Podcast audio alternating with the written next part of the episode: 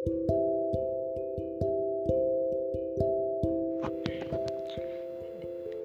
kembali lagi ya bersama saya. Uh, kali ini kita akan membahas uh, terkait masalah tema yang sebelumnya ya tentang keseimbangan yin dan yang. Dan kali ini tak lepas dari tema kita yang kemarin. sebenarnya apa sih itu arti yin dan yang? Dan apakah makna yin dan yang bisa diterapkan di kehidupan sehari-hari gitu kan? Nah kemarin juga sudah menjelaskan secara general ya secara general. Kali ini kita bahas secara spesifiknya sebagai uh, untuk uh, yin dan yang ini bisa enggak diterapkan di kehidupan kita sehari-hari gitu dalam kehidupan dalam kehidupan kita semua ini sebenarnya penuh dengan keterbalikan ya. Namun meskipun begitu keduanya saling e, melengkapi satu sama lain secara singkat ya. Inilah ya hal yang dibawa oleh kepercayaan sekaligus e, kebudayaan Tiongkok.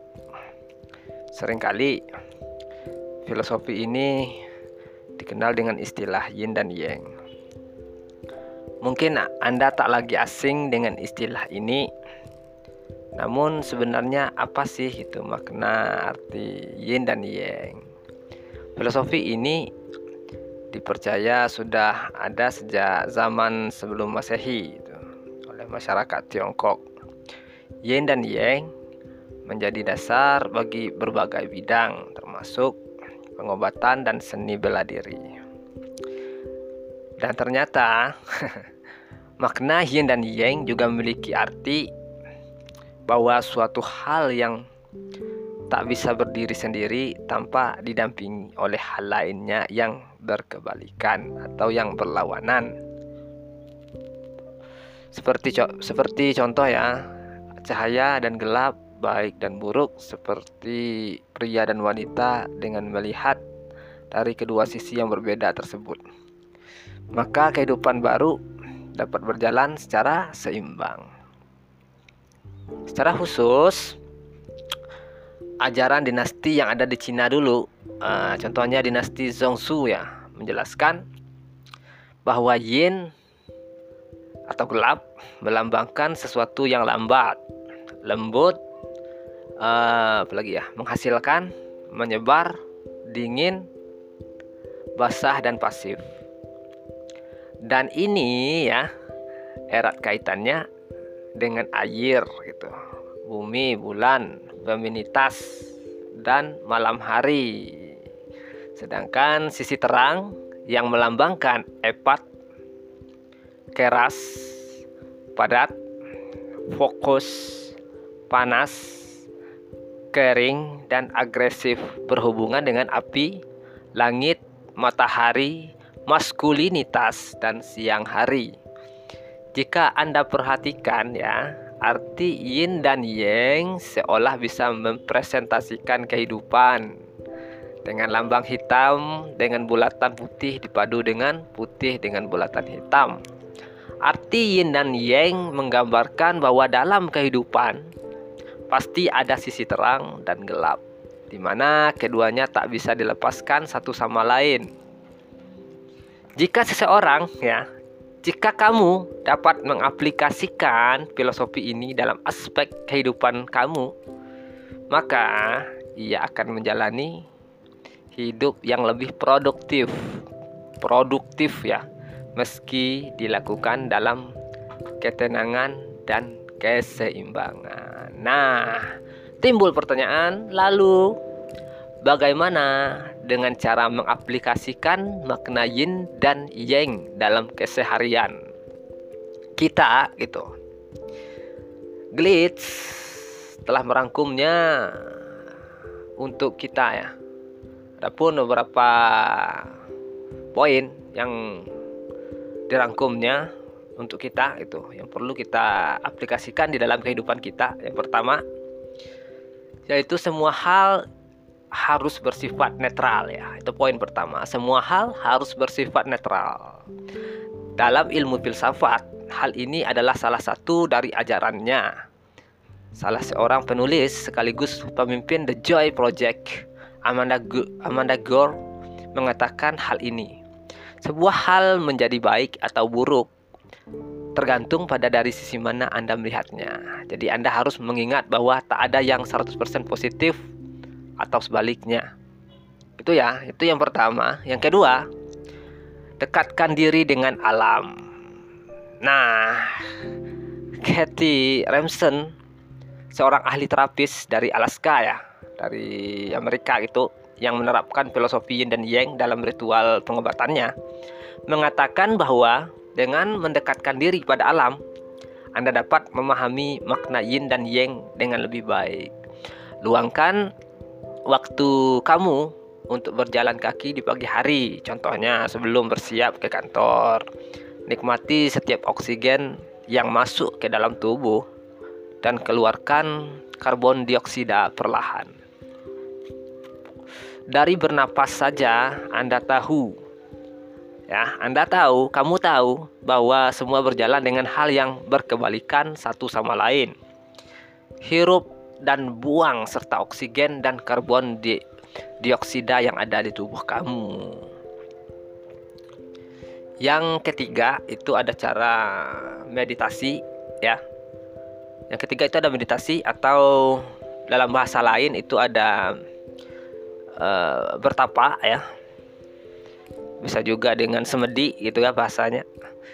Secara sederhana, Anda dapat melakukannya di ruang yang sunyi sehingga lebih berkonsentrasi.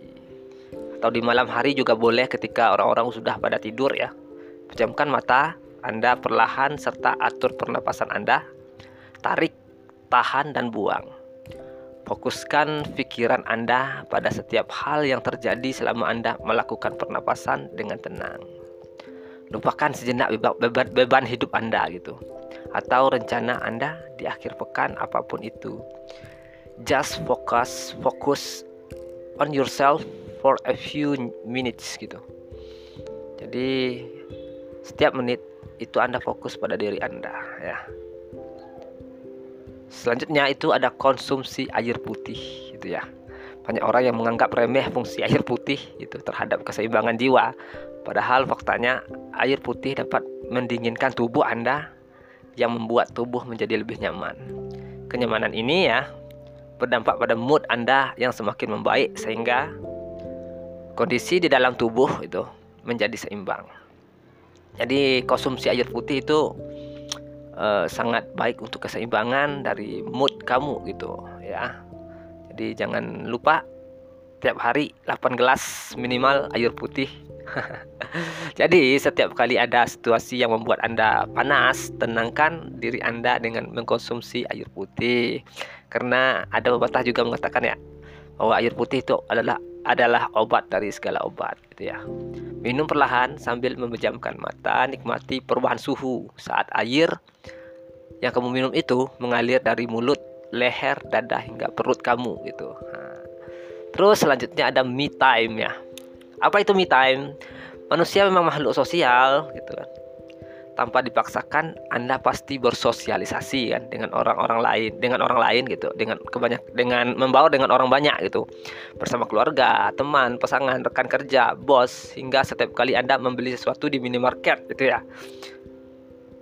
Atau di pasar gitu. Untuk menyeimbangkan hidup Anda luangkan waktu untuk Anda menikmati di sendiri untuk menikmati kesendirian gitu. Beri waktu Anda untuk uh, sendiri gitu. Karena kata ada pepatah yang mengatakan kalau manus kalau orang itu sedang sendirian dia akan cerdas gitu ya. Karena kenapa? Karena dia akan berbincang dengan dirinya sendiri gitu. Tanpa ada kebohongan tanpa ada yang ditutup-tutupi. Kalau kita berbicara dengan diri kita ya maka tidak ada yang namanya kebohongan lagi gitu. Jadi terus terang gitu kejujuran yang ada di situ. Tak ada salahnya ya. Anda sekedar mengunci diri di kamar atau membeli tiket berlibur ke pantai yang tenang sendirian atau di gunung misalnya uh, di puncak misalnya untuk minimalisir penggunaan gadget Anda gitu. Just waving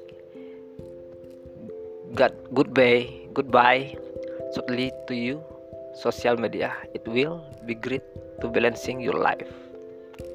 Jadi kamu hindari dulu sejenak untuk uh, bermedia sosial dan seimbangkan hidupmu dengan uh, menyendiri dulu gitu. Fokus kepada diri sendiri introspeksi diri gitu kan.